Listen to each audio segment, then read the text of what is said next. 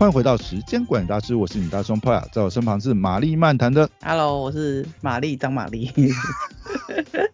怎么？我怎么每次接都接的有点虚？到底是发生什么事情？啊、我没有啦。可以嗨一点吗？对不对、哦？在这个周末的晚上，哦，没有啦，其实这是一个平日的晚上，这是一个 Blue Monday 啊，Blue Monday 很 Blue。对，但是录音要嗨一点，对不对？哎、欸，玛丽，这个周末看你收获满满哦。哦、嗯，一次收割许多小鲜肉。等一下，你是去追星吗？是、啊、是什么韩团吗？还是哪里来的团体？大家也要听这个吗？那我很想要了解一下啊，那到底是哪里的团体啊？嗯、哦，就是一个综艺节目，他把他就是邀请了一些韩国红不起来的男团上节目比赛。哎、欸，是台湾的节目吗？呃，韩国的，韩国的。啊，然后在台湾录影，在没有没有在台在韩国就已经比赛完了，就是这个是一个综艺节目，这个节目也播完了，只是说最后产出的六名，嗯嗯那前六名他们会做巡回的演唱会，所以就来台湾了。哦，所以他们算是因为那个综艺节目临时组成的算团体吗？还是怎么样？呃呃，部分部分，有些人是本来就一团的，有些人本来就是一团一团的，只是说前六名的团体就是可以一起来开演唱会。那他们因为上节目变得比较红这样子。嗯、哦，这节目叫什么来着？嗯，这节目叫 Pick Time。Pick Time。对对对。哦、好妙，这是韩韩国韩综就是了啦。对对，韩、嗯、国的音乐综艺节目，那你就可以想象说很，很、嗯、很像是，哎、欸，有、嗯、这种比喻有点太夸张，很像是中国的那个什么乘风破浪的姐姐跟、嗯、披荆斩棘的哥哥、哦。他这个是不红的偶像团，男偶像团对。OK， 對那就是那个啊，那个什么什么什么练习生啊。中国也有一个节目叫什么《偶像练习生》啦，对，不过练习生他是比较偏说他还没出道的，那哦这些都是已经出道的，对，但毕竟他已经出道不红，或是曾经红过后来又落寞的，或是解散的，那所以其实他们、欸、他们在出现的时候，其实会让一些歌迷开始有回忆，而且他们的因为你知道是已经出道过的人哦、喔嗯，其实表现出来都很精彩，就是他们其实有那个基底在啦，可能就是缺一个机会。就跟那个王心凌一样啊，他最近不是又发了新单曲吗？对，所以你看像王心凌这些、嗯，就是他们在那个乘风破浪姐姐那样红起来，那也是正常的、啊，因为他以前就是有实力啊，或是他有他的一些长处。对对对，他们可能只是少了一些机会这样。对，少个机会，然后有个舞台这样的企划，可以让他们在节目里大秀特秀，那他们也会跟着再红一波。然后拍演唱，然后出演唱会这样子。哎，那这一群最后这六位，他们平均的年龄应该也年纪不小了吧？因为是曾经偶像出道嘛，有红过或不红过，都三十好几了，是不是？没有到没有到三十好几啦，但是平均起来有高有低，哦、有高有低。但是就是嗯嗯嗯嗯就我来看啦，基本上呃应该是二十二十八左右，但是在偶像里面二。二六到二八，二六二八算老人了。哦，就是大龄偶像啊，他们都十七八岁就出道了嘛，甚至可能十六七岁就出道，然后当红的时间搞不好就是十八十九，可能没满二十岁就当红了。对，因为也许、嗯、也许就是不会那么快红，熬个六七年都没红的那种，都也有可能。哦，就熬熬啊！那他们在哪里办的这个演唱会啊？就是在那个 T I C C 国际会议中心。靠腰 T I C C 超不适合办这种的、啊、T I C C 的那个场景跟那个音效，它那个环环绕的那个效果都不好啊，对不对？哎、欸，你这你这个是专业，我跟你讲，我我目前为止哈、嗯，以台北而言，反正我们天龙国人嘛，台北而言最好的场地是那个新的那个在、嗯、台北流行音乐中心啊，不是 New zip 台北 ，New zip 台北，那在哪里啊？它是在、嗯、这个是在糟糕在哪里啊？在那个新那个叫什么、嗯、新庄吗？还是在哪里？新庄，新北市。他在新北市。这个是现在最厉害的场地吗？我个人听过是那个声音最好的，但它它不大，但它不大。你说它比那个台北流行音乐中心，然后也比小巨蛋还要好吗？呃，没有没有，台北流行音乐中心跟小巨蛋算是大型场地。那个的话，啊啊啊那个的话，我觉得就是很吃那个音响什么设备，那个就是另外而论啦。我不觉得对，不好啦。可是以小型，因为我们就我们现在看的很难很难大很难大家都去小巨蛋或是台北流行音乐中心啦，说真的。呃，对啦，第一个也排不到，第二个你也要有那个实力可以号召， 对, 对不对？至少上万，诶。小巨蛋是多少？三万人是不是？你至少要有那个实力的。你的位置至少坐满八成吧，至少要、欸。可是台北流行音乐中心其实也没有很夸张啊，它八千人嘛。八千人，对对，但是那个场地，嗯、因为我去看演唱的时候，我是觉得还不错啦，对对对。嗯嗯，还可以啦，还可以，还可以算是中型吧，这样讲。如果小巨蛋算是大型的话，就算那个中型这样子。对，所以其实你知道，有时候台湾歌迷也很可怜啦，就是买票进场很吃场地。嗯、那我我个人觉得最最惨的是南港展览馆啦，太空旷啊！那个是否展览又不是否演唱会？哦，你这很专业，那个因为它就是空旷到一个，我觉得。因为上礼拜我也是去小巨蛋啊，刚好去参加那个什么，嗯，那个好像是什么什么运动运动什么东西的，它也里面其实最后也是有请。那个呃告五人上来唱歌， wow. 哦、我是觉得小巨蛋真的是他弄起来的话，不管是他整个 L E D 看板啊，然后配合声光音效，真的是蛮厉害的。对，会会蛮厉害，所以大家才会想去嘛。所以真的对，可是我们就我们这种这种就是要有一个机会才会去看这样子。对，嗯、好，那讲回来，今天的网红观察室要观察什么呢？哦、嗯，观察这个，观察这个，我们有最近这两天爆炸的新闻事件，嗯，对啊，这个就是停更这样子，嗯、停更这样子。哎、欸，你你这么快就跳到停更了吧？不是要先讲西兰吗？哦、你, 你说要先讲西兰是不是？是啊，西兰红茶。对对对，要念西兰呢，不是西兰这样。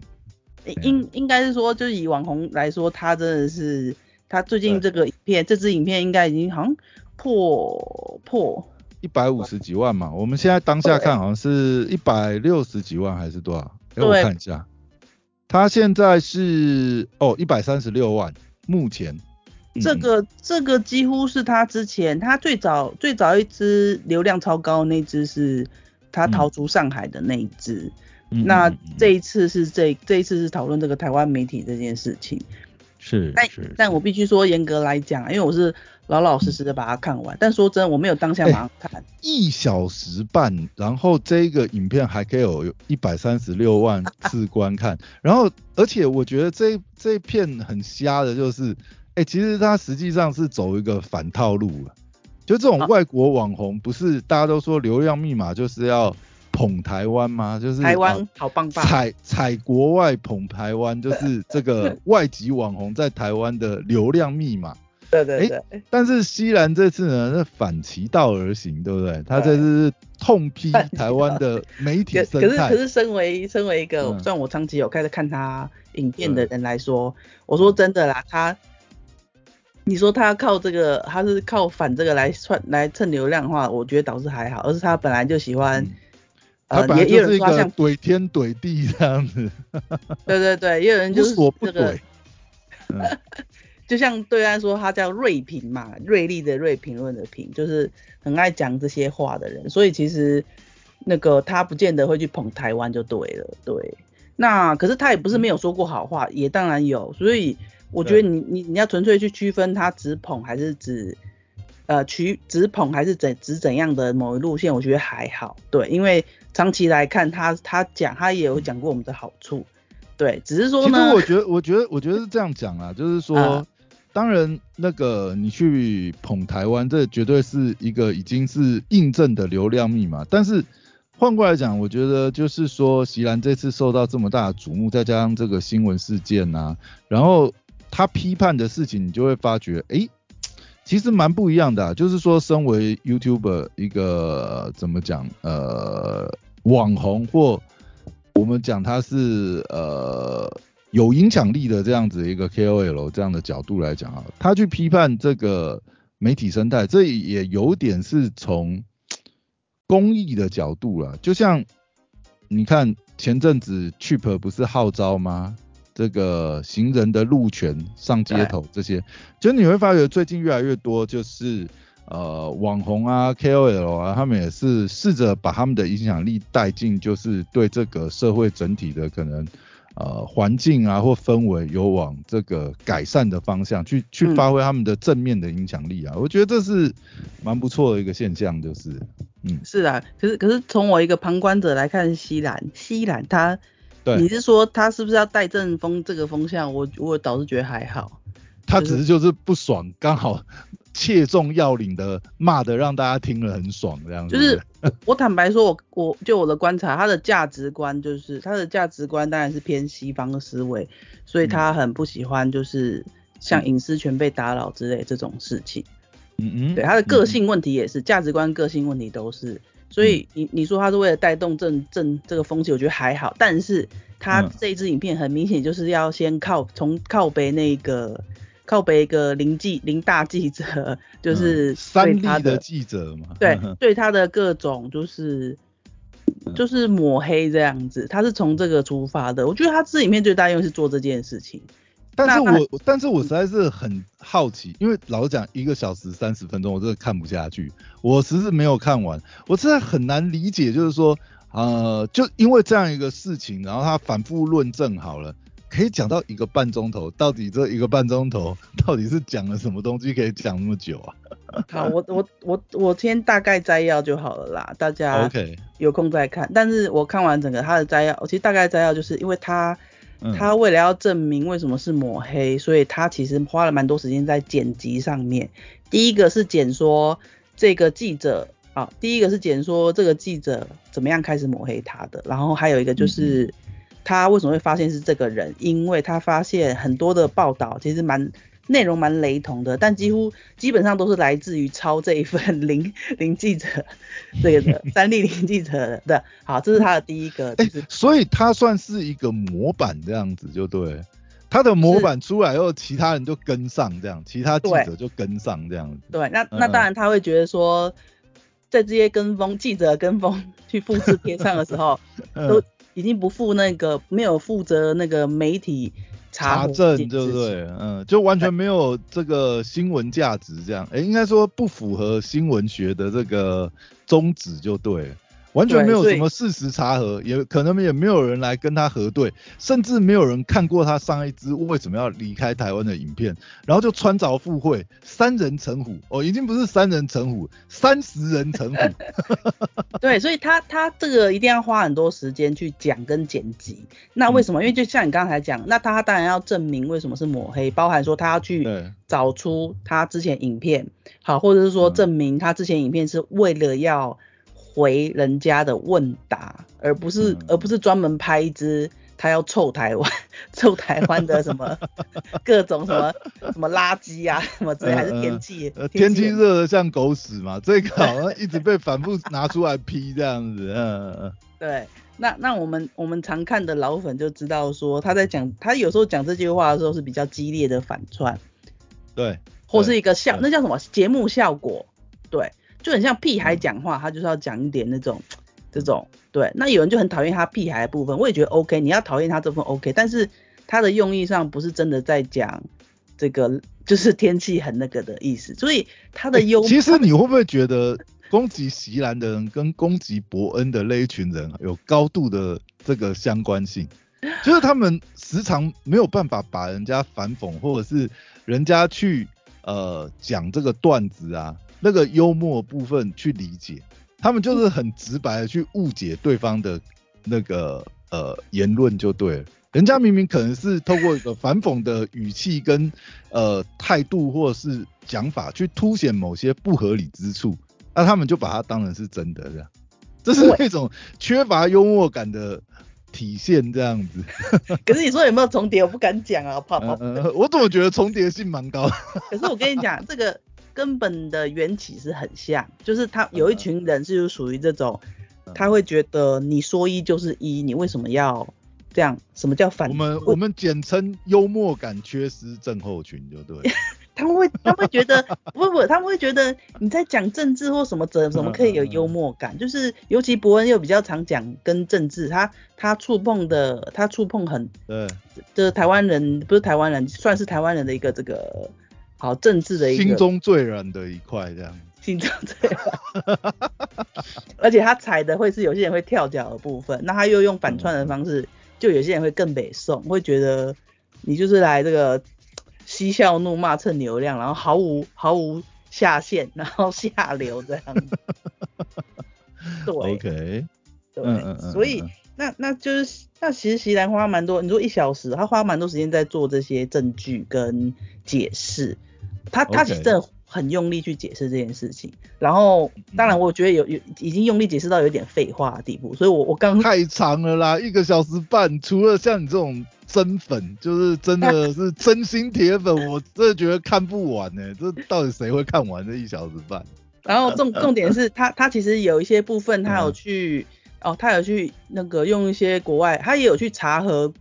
他他不只是查核他的新闻，他也去查核了其他家类似的新闻。好，所以他里面有提到好几个案例。哦、对，他他好像还干了一件事情，就是、啊、除了他本人是受害者之外，他也举证例例，就是这位呃同一位这位这个呃模板制造者呢，也制造了非常多其他网红的模板，就等于是。其他人也是深受其害这样子。对对对。他好像有一部分也是在举证，其他人也是被这个记者就是用同样的手法去抹黑带风向这样子。对，那那除了这个记者新闻之外，他当然还有举证，就是别的别篇新闻哦，也不是只有他们或这个记者。他指证那个别篇新闻的意思是为了说，嗯、要告诉大家就是说，就是台湾有些记者呢，就是复也是复制国外的东西。复制贴上之后，给一个很笼统的结尾就没了。农场标下一下这样子，啊、或者说他们已经有既定的立场，啊、其实基基本上就是呃，等于是画靶法啦。他他要他要论述的方向，他管你有没有解释或你是不是事实真的是这样，他就是要带这个风向，所以就下这样子的标题。对，而且他就说他觉得很可怕的是，譬如说可能是一篇 B B C 的报道，然后或是哪一家的报道，然后其实是有。查核查核说，好某某某某国外新闻这篇新闻呢，其实是应该算是假的新闻 ，fake news， 对，嗯，然后结果呢，然后台湾的记者看完了这个报道之后，他只把前面剪出来，嗯、然后呢结语下说，那这个新闻到底是真的还是假的？目前仍是谜团。可是他说明明他用的都同一个画面，然后那个画面新闻结尾已经告诉你说这就是 fake news， 然后台湾记者还要说。呃，这是个谜团，他为什么要那个台湾记者会这样讲，都是为了什么流量？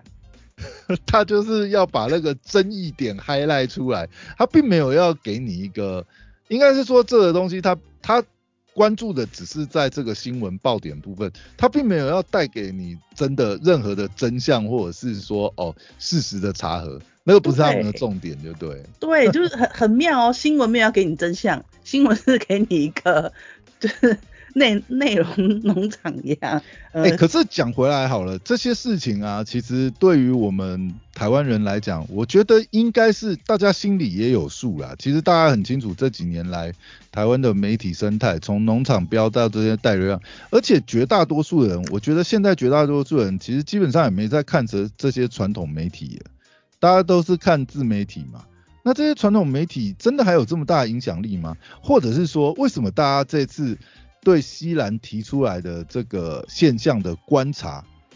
会特别的，我不知道，特别重视。我觉得就是说，呃，西兰讲这个东西，当然是，呃，不是说他讲的不正确或没有道理，而是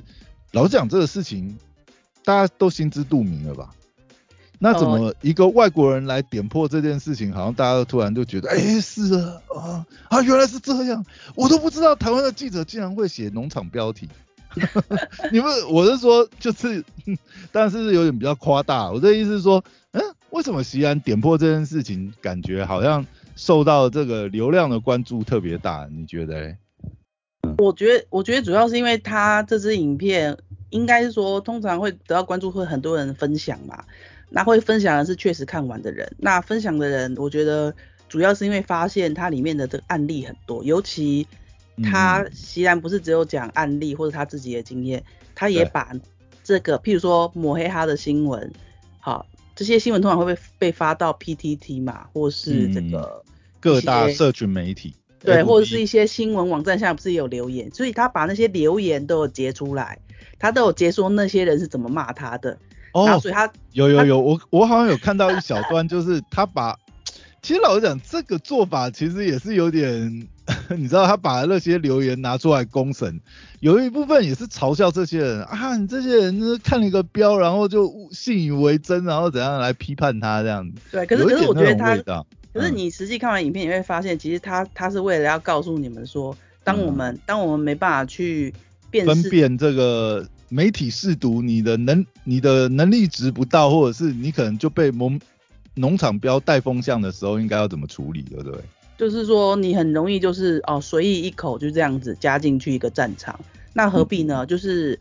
他，我觉得他的强，他是要强调是说，我们很容易因为一件事情啊，嗯嗯嗯就开始就是可能发表你的高见，可是问题是这件事情的真相是什么？其实你并不知道啊，你只是背了一个他的他的他那段意思是说我。其实之前都是被那个林大记者的那个他这些标题啊或者是什么给，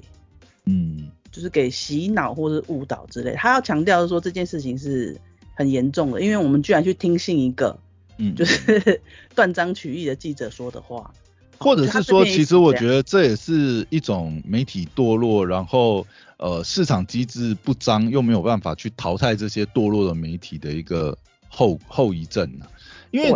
我们反过来讲，其实今天来讲，当然现在媒体的公信力已经早不如过往了，但是讲实在，老实讲，你呃，我们一般人也没那个闲时间去做事实查核这件事嘛。当今天一个媒体，然后而且是一个主流的大媒体，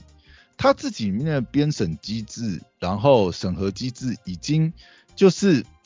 低落到这个程度，可以让记者随便这样子放话带风向，那其实对呃视听的人来讲，你你当然很容易一下就被吸引进去啊，因为你对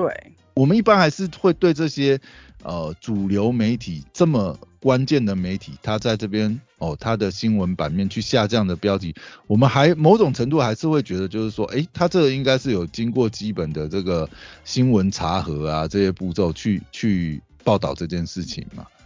那没想到他竟然是呃这么离谱的状况，那这我觉得有的时候也是很难呐、啊。所以他，所以他影片后半段其实有一段是在放那个，嗯、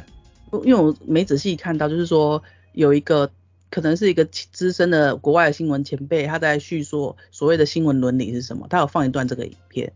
可能就让大家知道说，其实真正的新闻应该是要。就是负责真相，就是真相部分，而不是报道假新闻这之类。对，还有我觉得，我觉得这可能也是这个时代的悲哀，因为现在的呃，大家越来越讲求速食嘛，呃，应该说是这个快速，然后流量，然后抓重点这样子，短视频这样。那其其实我也会、欸，其实我也会。是是啊，大家为了效率一定都会变这样。那重点是那。真的有用心在做事实查核，或者是花了很多成本去做这些考证的。第一个，他出刊的时间点就一定是落后别人嘛，人家都已经狗血，这农场标都已经把流量抢光了，然后你这个事实查核出来，哎，告诉大家事实的真相，然后反而一点爆点都没有，反而没有流量。那久而久之，市场也是反淘汰掉这些优质去真的去做事实查核的媒体了。但这这个东西有办法有任何改变吗？至少我觉得看到现在，我觉得是蛮悲观的啦。你现在社群的一个速食的追逐流量的这样子一个呃天性好了，人也都是爱八卦嘛。你这个东西没有爆点，没有流量，它呃应该说没有爆点，没有这个惊悚的新闻点，或者是没有这种呃很骇人听闻的这些。呃，矛盾点好了，他根本就不会有流量，他根本就不会被关注到啊。对，可能可能就只能。会不会我们反过来讲一下，我们想一下，为什么会有这种生态，或者是为什么会有这么多记者抛下他们所学的专业，然后去制作这些呃充满流量，但是充满对立性、充满争议的新闻话题？我觉我觉得在网络网络兴起之后，好像难免这样，因为有一些。上面的政策会是希望就是、哦、当然是一定要流量越来越高越好，然后然后当然啦，还有一个就是你说要怎么改善，其实呃像有一些老师是真的有有教他们的小朋友，或是有些学校有特别开这种跟媒体识读有关的，或是新闻识读有关的课，有有有。所以你可以知道说，还是有一些很很棒的一些教育者，或是呃教学单位，他们至少在他们那边会有尽量做这件事情。就是我觉得任何因为时代的改变，一定会有一些不同的这些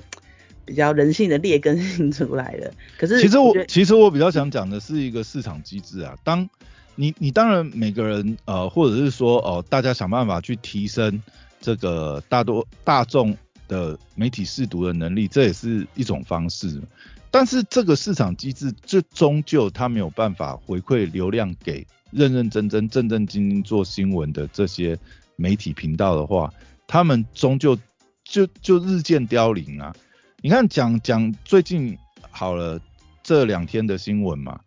卡提诺狂新闻就这样停停更了啊，哦、应该说是它也就是因为流量的缘故啊。虽然我们讲流量的缘故，大家也会觉得，哎、欸，第一直觉就觉得蛮蛮有疑问的。哎、欸，卡提诺狂新闻每一个单集都是三四十万，甚至有的时候好一点也是六七十，也有破百万的流量，怎么会说它流量不好？可是卡提诺狂新闻很奇怪的是遇到一个状况是，它不断被那个 YouTube channel 去。呃，标黄标，他的影片基本上等于是都没有办法得到正常的收益。那你没办法得到正常收益，你看他一个编制这样，看起来他至少小编啊、设计那些至少就有三个人、三个人手，再加上后面可能有剪辑啊、摄影、拍摄这些，那到最后他们真的撑不下去，也只能停更了。对啊，那我我反而觉得这应该要检讨他的商业模式啊，而不是怪罪这个市场是怎样吧。就是市场当然它是怎么样，可是。呃，我说真的啦，市场是这样没错，但是像有时候市场也是可以创造的啊。就是我就我以前待过的公司来看，市场是可以自己创造，尤其是做业务的人，业务人很懂得去做布局，如何创造这个市场。那我觉得在现代是业务要结合行销，所以我觉得最根本还是这个可能狂新闻就是就是他们这个这一块部分，好。能有收益的部分，因为都在黄标，没办法有收益的话，他们应该是别的部分没有做好，就是这样。但其实他们也很认真在招收会员跟呃拉业配，因为其实我从嗯我忘记了有好一阵子了，其实那个时候都以为这是一个梗，就是狂新闻每次在结尾的时候，他都会就是跟大家讲说，哎呀，这个有点像是那种就是你知道就是。啊，大哥大姐姐，狂新闻一天到晚被黄标都快饿死了，可不可以订个会员赏我们一个这个一杯咖啡啊，这个一个面包，就已经已经是走到这种哀求哀求这个观众去订阅他们。但我我之前其实一直以为那是梗，一直到这一次停更有发觉，原来他们已经。喊这个撑不下去已经喊很久了，是真的，是真的撑不下，是真的一直被黄标标到已经都收不到广告收益，撑不下去。但你讲这个他们不努力或者什么，其实我觉得也不是呢、哦他。他们的感觉反而比较像是，呃，我当然我们不晓得这里面有什么内情啊，反正他们很明显就是被平台针对，你一直被黄标嘛，你也无法申诉。然后随便一个片上来三四十万流量就是打水漂这样子，那这种情况下的确他们也无解啊。对啊，不过哎、欸，我要我要强调一下，我不是说他不努力啦，我是说、嗯、因为找商商业模式找出一线生机是不容易的事情。对，所以他们可能没找到。所以我刚才意思是说，就是我觉得最根本解决方法，你真的是要你、嗯、你现在做内容，纯靠内容。纯靠流量、嗯、好绝对是不够的嘛，到或或许他们应该就是依附在某一个这个呃政党底下，就是不要不要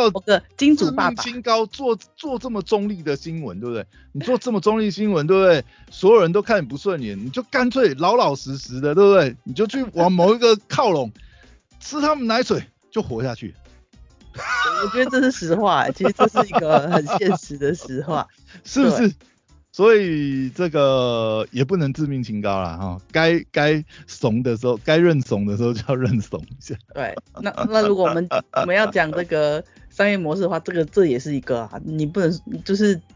任何事情真的嗯嗯有些事情可以做下去，是因为它有一个很强大的金主在后面，可以让它随便搞这样子。其实讲到这个，你最近真的是一堆评。频道在更新哎、欸，而且还有一个很乌龙的事情，好像是哎、欸、昨天还前天深夜，呱吉自己在他的这个脸书上 po 了一个哦，即日起无限期停止更新，而且他马上他连那个会员他都本来就是把它断掉哦。对，因为我看到有这个朋友就是他有订阅嘛，他当下就收到哦。这个频道这边终止订阅这样子，频道主这边主动终止订阅这样。当然后来这个我、嗯、我其实那那一晚我就有看到，我就知道，我想说，哎、欸，你怎么都没有贴，你你还不知道我我我睡着了，都都拜托半夜不不睡觉搞这个，我早就睡着了。你不是瓜粉吗？你不是瓜？我是瓜粉，但是我也要睡觉。你要好理好理智。那你没有 po 一下让我让我赶快跟上时事进度，对不对？我想说瓜粉都没 po， 瓜粉是在默默哭泣，我不敢 po。哎、欸，那个真的很瞎哎、欸，然后可能就是半夜这个呱吉不知道是这个呃受到什么刺激，然后突然很冲动了发出这样的宣言，然后之后好像就被团队圆回来吧，反正那篇文也删掉了这样。不是听说对啊，不是听说他后来还是删掉了那篇文。对啊，就删掉了，就删掉。这这个也是蛮让人想不通，到底是发生了什么事情这样，还是说呱吉真的是，因为他前一阵子就就是有透露出他一直都有在看这个，呃，等于说有在接受咨询相关啦、啊。嗯，那会不会就是其实这个症状还是蛮严重的？我觉得他就要需要持持续还是持续去接受咨询吧，因为就是情绪不稳的感觉会有会有。对啊，而且这样的状况会真的是蛮让人担心的、啊，就是说，呃，这么冲动，那会不会也有更激烈的行为？这样是蛮危险，真的是可能他周遭的这个朋友也要多关心他一下，没错，有有点危险的感觉啊。对，欸、但希望，嗯嗯，不过除了呱吉之外，其实最近真的是非常多 YouTube 频道也是宣布停更，包含像这群人啊、阿神啊。对不对？阿神也是蛮蛮猛的呢。阿神，阿神，我是觉得，我后来有猜啦，因、嗯、为因为我看到消息的当下，我是觉得说他停更没关系、嗯，因为我我猜他还是会继续直播，因为他一直以来应该是以直播、嗯、早期啊直播为主嘛。然后，嗯、呃，我我我我后来是有偶尔看过他几部影片啦。然后，嗯 嗯, 嗯，我是觉得，或是包含我们自己。网红观察的人也猜他应该已经财富自由了，他就 不, 不需要做那么辛苦这样子。哦，对对对，他肯定是财富自由啦，因为他两年前就有讲了嘛，相关的他的一些数据，而且他那个时候也是跟大家讲说，哎呀，好后悔自己没有早点接触投资，建议大家早点开始投资，是吧？哦、是吧？而且他自己其实。当年就已经想好他这辈子要需要多少资产才能退休。他其实这次宣布停更之前，他已经说他早在五年前他就已经可以算是财富自由。哦、他只是觉得就是还亏欠观众啦，因为太多观众从十几年前就开始跟他了直播嘛，或者是他的影片，所以他还不停在更新。可是，一直到目前近期来讲啊，应该他。也觉得就是嗯可以下车了这样子。对啊，而且他其实两年前的一个直播，他那个时候其实就有透露他想要退休的打算嘛。他那个时候就有透露出，哎、欸，他觉得可以退休的标准就是大概呃每天的被动收入就有个五千到一万啦、啊。那照他的说法的话，他现在的确也早就已经达成这个目标了，嗯、所以老实讲，对他来讲可能或许也没有太多的追求了，而且。从他是好像是呃等于是考上大学那个时候等放榜的空档开始做嘛，十九岁做到现在30 30出头，真的是好像做了十四年，是不是？对，哎呀，真的是够了啦一个工作做这么久，而且是这么高强度压力，因为他之前几乎是日更的状况嘛。对啊，日更好可怕哦，日更真的是很恐怖，真的是很恐怖，那个压力太大，你走到哪里都在想这些题材，在想怎么拍摄，对不对？对啊，我就很佩服他们，我实在是觉得没办法这样子。不过你看，从比如说这群人啊、阿神啊这些人，就是开始等于是原生世代的第一世代的 YouTuber 好了，开始慢慢都有人开始就是呃退休，就会发觉哎 YouTube 这个平台或是这个世代的人也开始进入了一个呃可能退休潮吧，就是曾经真的有赚到，然后也已经财富自由，可能就会慢慢考虑退休这件事情。或许在不久的将来，呃，应该说近期啦，或许很多呃也是差不多状况的 YouTuber 可能也会依循同样的脚步吧。有可能，而且而且这群这群人又是刚好是一群的人，所以其实他们各自都有自己的发展了。其实，然后他们像他们现在拍这一些语录，我都想说他们自己会拍到腻啊，我自己是觉得啦。所以、嗯、那他们停更的话，我觉得可能也是刚好而已。对，嗯。好哟，那其实就观察，其实天下无不散的宴席啦，其实对他们来讲，或许也是人生迈向另外一个新的道路。而且我觉得啦，其实我们在社团里面讨论的时候，也很多人提到嘛，就是说，哎呀，阿神这么会投资，对不对？现在都财富自由，会不会他干脆就来开一个投资频道？我，哎、欸，可是 我, 是是我觉得他没钱的时候才会这样做吧。哎、欸，不一定啊，他就是因为呃就已经退下来嘛，也是拍兴趣的嘛，也不用那么高强度啊，就把他的这个投资的理念心得跟大家分享一下。因为照阿神最后这一次停更宣布的这个直播里面来讲到，他其实后来对投资其实是蛮上心的、啊，也可能蛮有心得的吧，所以不无可能啊，那也是拍他自己想拍的东西啊，又没有什么压力，对不对？而且他。而且他货真价实，对不对？我也不是来割你们韭菜，对不对？我只分享一下投资的这个心得给大家、这个，对不对？对，这是不是、这个、这是一个很好的起点？这样子，三三十几岁中年转型这样子，变成变成投资 YouTuber。我跟你讲，我这样看出一个道路来了。像我们都说，嗯、呃，女女性女性 YouTuber 从年轻的时候可能就是啊、嗯哦、记录学校生活，然后到后来。长大成人会穿搭、嗯、拍穿搭，然后后来遇到了老公了之后，开始就是育儿，呃，生小孩之后，嗯、可能教他赚奶粉钱这样子，然后转型变成团购直播主这样子。对对对，哇，这个女性 K O L 是可以一条道路出来。那男性就是，男性就是，好、嗯哦，他可能有从开始讲直播，然后讲干话，到后来有些专业，然后到后来他可能财富自由了，嗯、接下来可以转型变讲投资。对啊，啊，要么就是变成这个房地产达人嘛，啊，不然就是股票基金达人嘛，对不对？对，各种路线，对不对？哎，原来这也是一个发展的套路，这样是不是？好哟，那今天就先聊到这边，拜拜，拜拜，拜。